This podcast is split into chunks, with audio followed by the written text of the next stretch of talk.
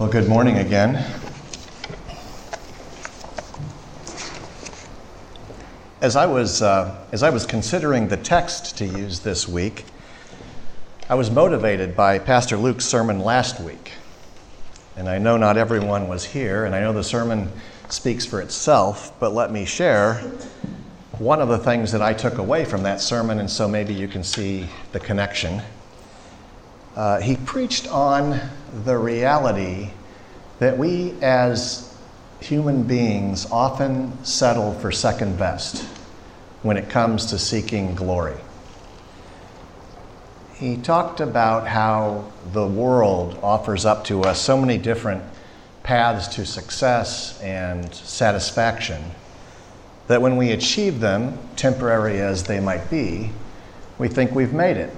And yet we ignore the reality that there is a glory out there available to us because of what God has done. That is really what this is all about that eternal kind of glory. Said in a little bit different way, when we define our objectives according to the temporary successes that the world can offer, to the exclusion of those eternal successes that are possible by God, we by definition shut the door on the glory God intends for us. Even though we may achieve second best and because we've lowered our expectations, we can actually go through life many times thinking that we have a great life. It's kind of like when I was taking a test in college. I can remember doing this off, often as I would leave the test, I would tell myself how poorly I must have done, certainly not better than a C plus. And then when the B minus came back, I was happy because I had lowered my expectations and felt like I had succeeded ignoring all along that there were A's and A pluses out there to be had. And I got one or two of them as well. So I decided this week, though, thinking back to what Pastor Luke preached on, that I would go to the Bible and look for a biblical example of where this had actually happened. And I came up with our text. Now that's just the continuation of the passage that Bryce read for us in Luke in John, John 6, 22 through 40. It's the first part of what is referred to in the literature as the discourse of Jesus on the bread of life. The story, of course, comes on the heels of, of one of the places, there are several of them, in the Bible where Jesus feeds many people with just a small amount of food. A few verses earlier uh, that Bryce wrote, uh, read is the story of Jesus' feeding of the 5,000. Now, the crowd, to set the stage, has just witnessed this miracle of multiplication of fish and loaves, and they've followed Jesus, expecting more of the same. And Jesus, in what comes after, challenges every aspect of what the people are wanting and doing, and introduces the idea that there's something far greater in life than what this world has to offer. There's the connection to last week's sermon. And so, in this passage, we'll see, I hope, an example of exactly what Pastor Luke was talking about our willingness to live as if worldly success is enough. Our passage, as I said, is John 6, 22 through 40. Before I read it, would you pray with me? Let's bow our heads. Father, would you continue to reveal yourself through this passage? Show us where we sometimes are willing to settle for second best. And as we do that, Father, we do not see the glory that you have made possible. Enlighten us. Show us where we need to change. Show us how our attitude about the future can inform our daily living. In Jesus' name we pray. Amen. Here's the passage. On the next day, the crowd that remained on the other side of the sea saw that there had been only one boat there, and that Jesus had not entered the boat with his disciples, but that his disciples had gone away alone. Other boats from Tiberias came near the place where they had eaten the bread after the Lord had given thanks. So when the crowd saw that Jesus was not there, nor his disciples, they themselves got into the boats and went to Capernaum seeking Jesus. When they found him on the other side of the sea, they said to him, Rabbi, when did you come here? And Jesus answered them Truly, truly, I say to you, you are seeking me, not because you saw signs, but because you ate your fill of the loaves. Do not labor for the food that perishes, but for the food that endures to eternal life, which the Son of Man will give to you. For on him God the Father has set his seal. Then they said to him, What must we do to be doing the works of God? Jesus answered them, This is the work of God, that you believe in him whom he has sent. So they said to him, Then what sign do you do, that we may see and believe you? What work do you perform? Our fathers ate the manna in the wilderness, as it is written, He gave them bread from heaven to eat. Jesus then said to them, Truly, truly, I say to you, it was not Moses who gave you the bread from heaven, but my Father gives you the true bread from heaven. For the bread of God is he who comes down from heaven and gives life to the world. They said to him, Sir, Give us this bread always. Jesus said to them, I am the bread of life. Whoever comes to me shall not hunger, and whoever believes in me shall never thirst. But I said to you that you have seen me, and yet you do not believe. All that the Father gives me will come to me, and whoever comes to me I will never cast out.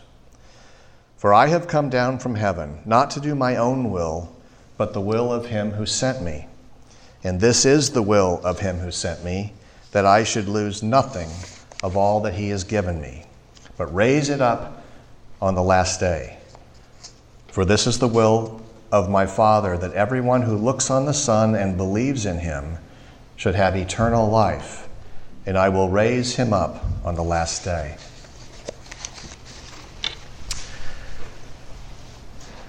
Jesus today wants to take our understanding of what he was offering to a new level. He wants us to be unwilling to settle for second best. Now, I imagine that we, we are quite willing intellectually to go where Jesus wants to take us. We embrace it. We know the ultimate questions of life. We crave eternal significance. We know that God offers it to us. But do we reflect this? Do you and I reflect this in the way that we live our daily lives? If you, like me, fall short here, Jesus suggests to us in today's passage that there are reasons for this. Specifically, and you'll see this in the outline that I have on the back of the bulletin, I think he gives us four things at least that we should consider if we really want to reflect the eternal truth of the gospel in the way that we live out our daily lives. And if we, if we may find it, if we find it hard to do this, Jesus is telling us today that we may have, first of all, wrong motives. We may be using or understanding the wrong method. We may be looking at the wrong sign, and we may be worried about the wrong thing, have the wrong fear. And those are the four things I think he wants us to think about. Are we wrongly motivated? Are we pursuing the wrong method? Are we looking at the wrong sign? And are we fearing the wrong thing? First, wrong motives. The people were confused. They had seen the disciples leave for Capernaum in the one boat available to them, and Jesus was not with them, and yet he was nowhere to be found. They wanted to go to him because, after all, think about it, this was the guy who had made a feast out of five loaves of bread and two fish that fed at least 5,000 people. When several new boats arrived, some in the crowd had the means to cross the lake to Capernaum to find Jesus, and in fact, they did it, and he was there. How could this have happened? Now, here, in the question that the people asked Jesus and in Jesus' response, we see what was in their hearts, what was their motivation in pursuing this guy. Here's the question in verse 25. When they found him on the other side of the sea, they said to him, Rabbi, when did you come here? Now, that's a pretty logistical, kind of simple, factual question. Could have been just an innocent curiosity, not really a confusion that showed that they didn't understand what Jesus was all about, except look at Jesus' response as he identifies what's really going on in their hearts. Verses 26 and 27. Jesus answered them, Truly, truly, I say to you, you are not seeking me. You are seeking me not because you saw signs, but because you ate your fill of the loaves. Do not labor for the food that perishes, but for the food that endures to eternal life, which God, the, which the Son of Man will give to you. For on him God the Father has set his seal. You see, the, the crowd's problem was not just that they were looking at this magician who could turn a little bit of food into a lot, waiting for the next miracle to be done. Their problem was more basic, and I think it's one to which we can relate. Yes, they wanted food in their bellies, but they were wrongly motivated. They were trying to find Him in order that their daily food need would be met. And that's our problem as well. Often, we focus on basic daily human needs and never give ourselves the opportunity to open up our eyes and look at things eternal. Well, the good news is that we live in a time when we have a lot of opportunity to do that as we sit back and think about the eternal aspects of our relationship with God. And yet, just as in Jesus' day, we pretty much live day to day worried about where the next meal's coming from in our own way. Spiritual blindness, you see, comes from a conscious decision to close our spiritual eyes. We're unwilling to open ourselves up to the possibility of what God might be wanting to do in our lives. Paul said that we should have been able to see God even in nature as we look around and contemplate how this could be here, the creation that we inhabit. So, why do you listen when the Word of God is being preached? What is your motivation? Make sure you aren't here just to satisfy a temporary need, uh, a desire for fellowship with other believers, someone to tell you how to live your life better. Instead, focus on the eternal truths that God has for us. Make sure that we are not wrongly motivated. Now,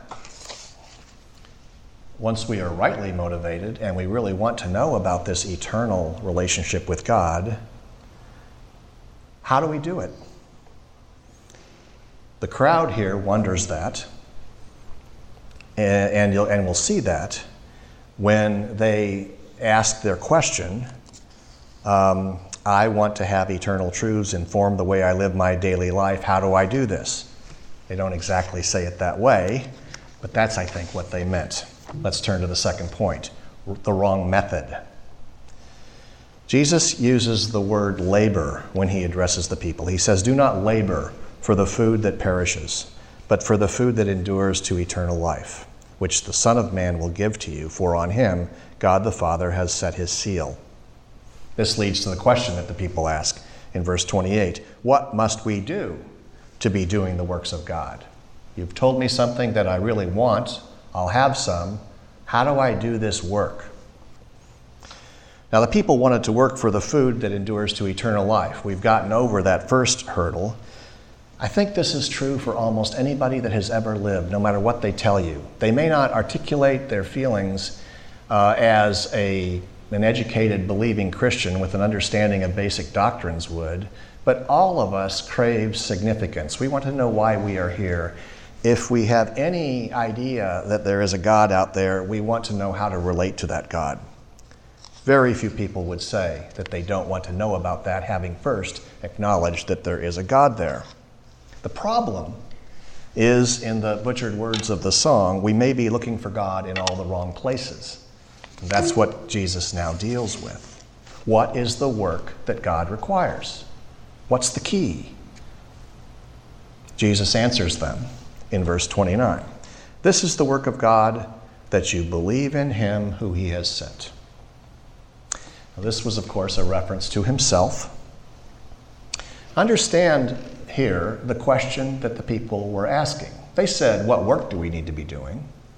But really, they're asking the same question that you've asked, that I've asked, and I think everybody asks How do I have eternal life? How do I achieve a significance that goes beyond the successes that the world offers me? How do I do that? In other words, we're not just talking now in this conversation about how to have a better life, how to uh, honor your spouse or raise your kids the right way or eat your food a certain, at a certain time and with certain sacrifices. These were all the law that the people were dealing with. You might misinterpret the dialogue between Jesus and the people as an argument over what the law says. In fact, here we're talking gospel. Jesus is going to say, here's what it takes to be eternally with your God, ignoring all the things that happen in the world. And the answer is that there's only one thing you have to do. The one work is to believe in Jesus. Now, even that phrase is fraught with, uh, with pitfalls, and we have to tear it, tear it apart a little bit. First, let's define belief. What does it mean to believe in Jesus? Well, it, it's expressed many ways, but basically, it is a belief that you and I have fallen short of the righteousness that God intends for us. That Jesus, who was God, went to the cross to pay the penalty for my sin, and that his righteousness is therefore imputed to me and to you as I believe, so that I can live eternally as God originally intended.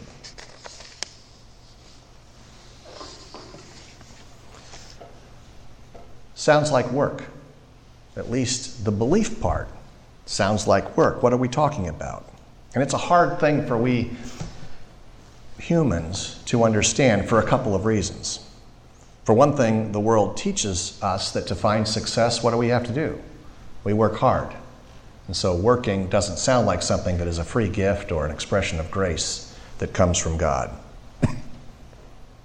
I can even create my own righteousness. That's what Paul talks about in Romans when he said that the Jews created their own righteousness when they focused on the law. They said, This is what you can do, and then they proceeded to live as if it was possible to be righteous because of your own efforts. And we even have to turn, we have to be careful not to turn the gifts of grace that God has given us into work. Things like baptism or communion, things that God has given to us as what we call means of grace, are not things we have to do to prove to God that we are worthy of salvation. No, they are things, gifts given to us to show us that we have been saved. Many don't understand the d- difference between salvation and sanctification. This is something that I have trouble with. Salvation meaning that eternal existence with God as we are saved, sanctification being that gradual process that we go through as we become more and more holy, more and more righteous literally as we live our lives. Never truly, completely righteous and without sin, but more and more righteous as we learn how God wants us to live our lives. The work of God that Jesus is referring to is faith in Jesus Christ. There's even an interesting aspect of how Jesus aspects or how Jesus uh, answers this question as he says, "The work of God is that you believe in him who he has sent.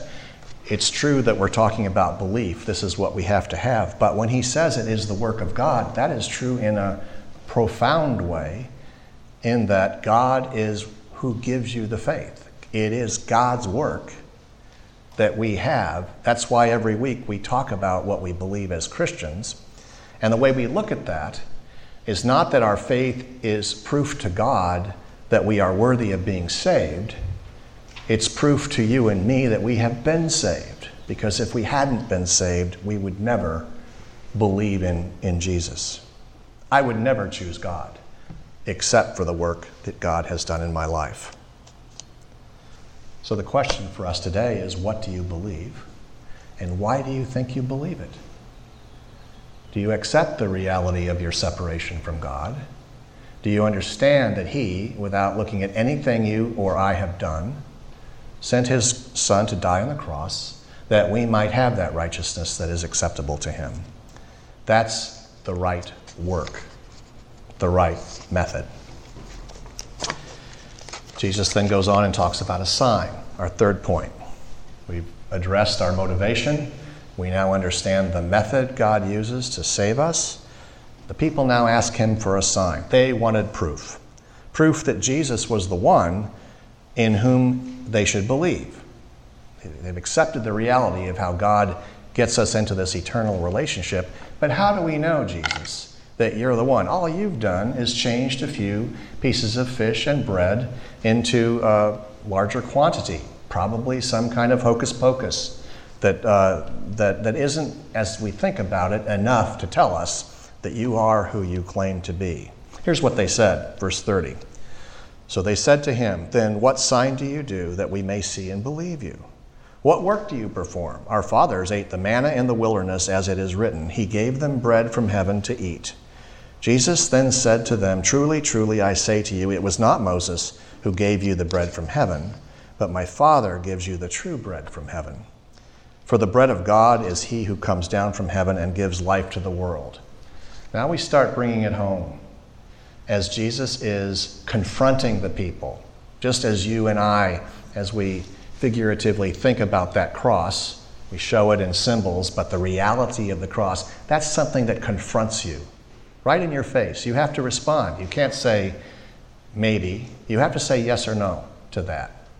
And that's what, the, that's what Jesus is going to say to them here.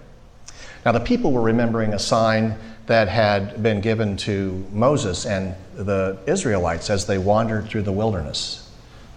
You'll, you'll remember the story of the manna that came from heaven so that they would have something to eat. Jesus uses that to explain the sign that is staring these people and you and me right in the face. He says, Truly, truly, I say to you, it was not Moses who gave you the bread from heaven. That's what the people were wanting to believe. One day it was Moses bringing the bread down from heaven, and the next day it's Jesus multiplying the loaves and the fishes. So how is it that you're different than Moses? They might have asked. The problem was that manna was not a sign that should lead to trust in Moses or the system that he represented. Manna was a sign that they should trust in God who had sent it, just as Jesus was the reality of the sign that God was sending them at that time. Because you see, no man, no human being can give you the eternal life that you want, except the man God, Jesus Christ. You look to a sign, like multiplication of fish and bread, but the true sign that is evidence of the truth of what Jesus was saying was Jesus himself. Miracles are important and miracles are real, and I, we worship a God who can do miracles. And if I have a problem in my life, I pray for a miracle. I think God will do that sometimes. But it is not the eternally significant act that he does. It is more a sign of what he is capable of and has done. And Jesus said, verse 26 Truly, truly, I say to you, you are seeking me not because you saw signs, because, but because you ate your fill of the loaves. You see, they're looking for a miracle from this guy, whether it comes from God or not, because ultimately what they're worried about, back to the motivation question, is their day in, day out livelihood. How are they going to feed themselves? Jesus goes on and says, Do not labor for the food that perishes, but for the food that endures to eternal life, which the Son of Man will give to you. For on him God the Father has set his seal. He was worried, Jesus was, that they weren't even looking at the amazing thing that he had done for the right reason. They would have been just as intent to find Jesus if he had been the head of uh, you know, something like the Jewish Welfare Agency and was passing out normal food to people. They're just looking for the next spot along the road where he's going to be. He wanted them to go, though, beyond the miracle to its significance. And that significance is no one except Jesus makes eternal life possible. There is no sign that they did not already have.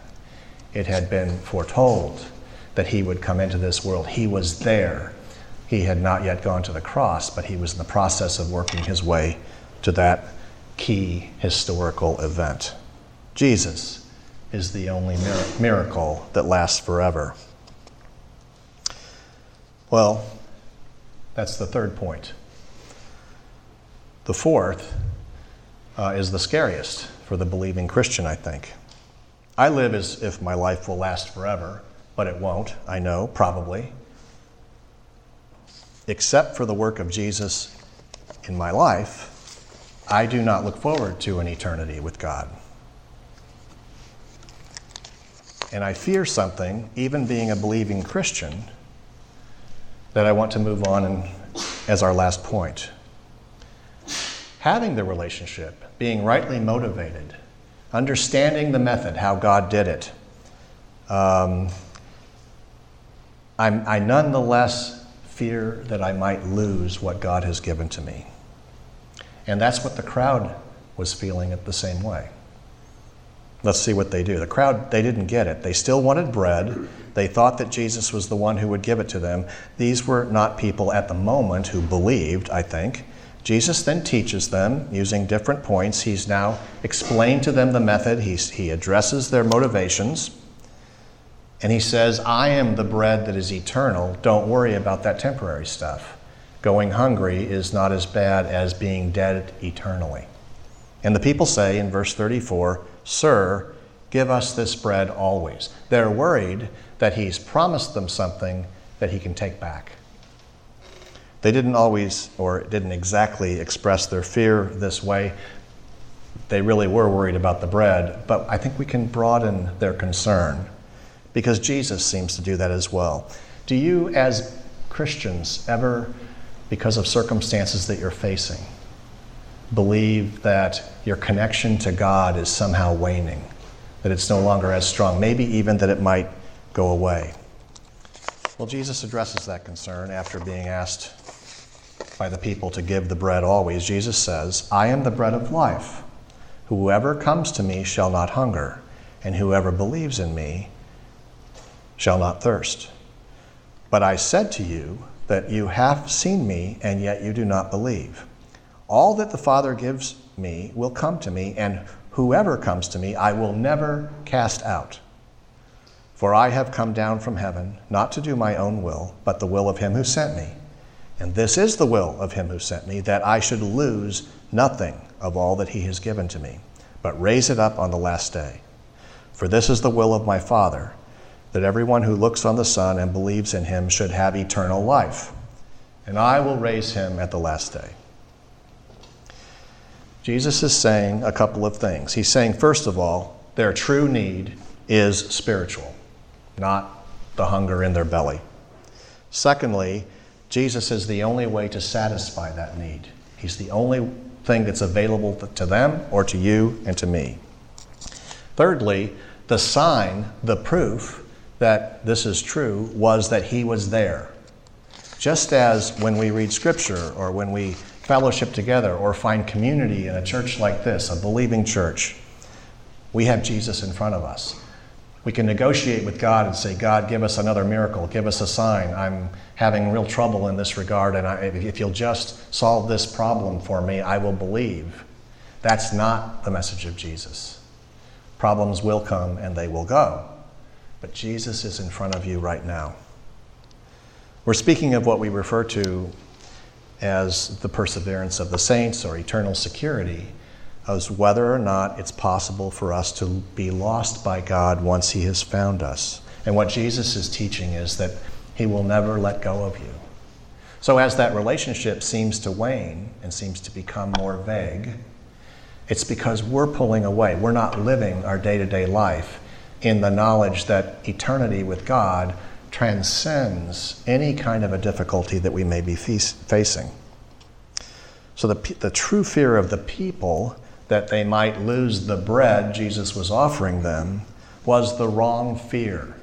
They were fearing the wrong thing the true fear that they needed a relationship with God that was only available through a relationship with the one who was standing in front of me leads to the fact that faith in Jesus Christ gives satisfaction and security. The title of my sermon was Jesus is the source of eternal satisfaction. I'm not talking intellectually or theologically about that, even though it's true. I'm talking about how we live our lives day in, day out. Faith in Jesus Christ gives satisfaction and security even as you face whatever you're facing today. So, in what areas of your life do you need more encouragement or peace? Turn to the, re- the eternal reality of who Jesus is to find it. So, we can have perfect satisfaction about our eternity that really should affect the way we live our daily lives. How then shall we live? Problems do come and go. Physical death awaits, probably. But we can get on with our lives with an attitude that is positive, knowing how the story turns out. Living with wrong motivations, misunderstanding the method God uses to save us, looking for the wrong sign that God has done this work in our lives, or fearing that the eternal salvation God makes possible will somehow be taken away. These are all things that change the way we live, our very approach to life when we get up, when we get up in the morning. So, what are you primarily worried about? Is it the short term, the worldly trials, the challenges that you face? Are you concerned about your eternity? Either way, are you at a point in your life, as am I, where we crave peace and satisfaction? Jesus offers you a way to have real peace, real satisfaction, yes, eternally, theologically, intellectually, as you consider this, but also in the way you live your daily life. He asks that you trust Him. Trust Him to define the struggle for you, and then trust Him to deal with the things that He knows are most important. Let's pray. Father, we are human, and you've put us here, and you are mysterious, and we can't claim to know the wisdom and the or the truth even that you and Jesus have explained to us in this passage. And yet we are your children and we want peace and satisfaction. I pray that problems would be solved. Give us strength, perseverance, and wisdom, and help us when we need your help as well. But ultimately, Father, give us perspective to know that the eternal trumps the short term.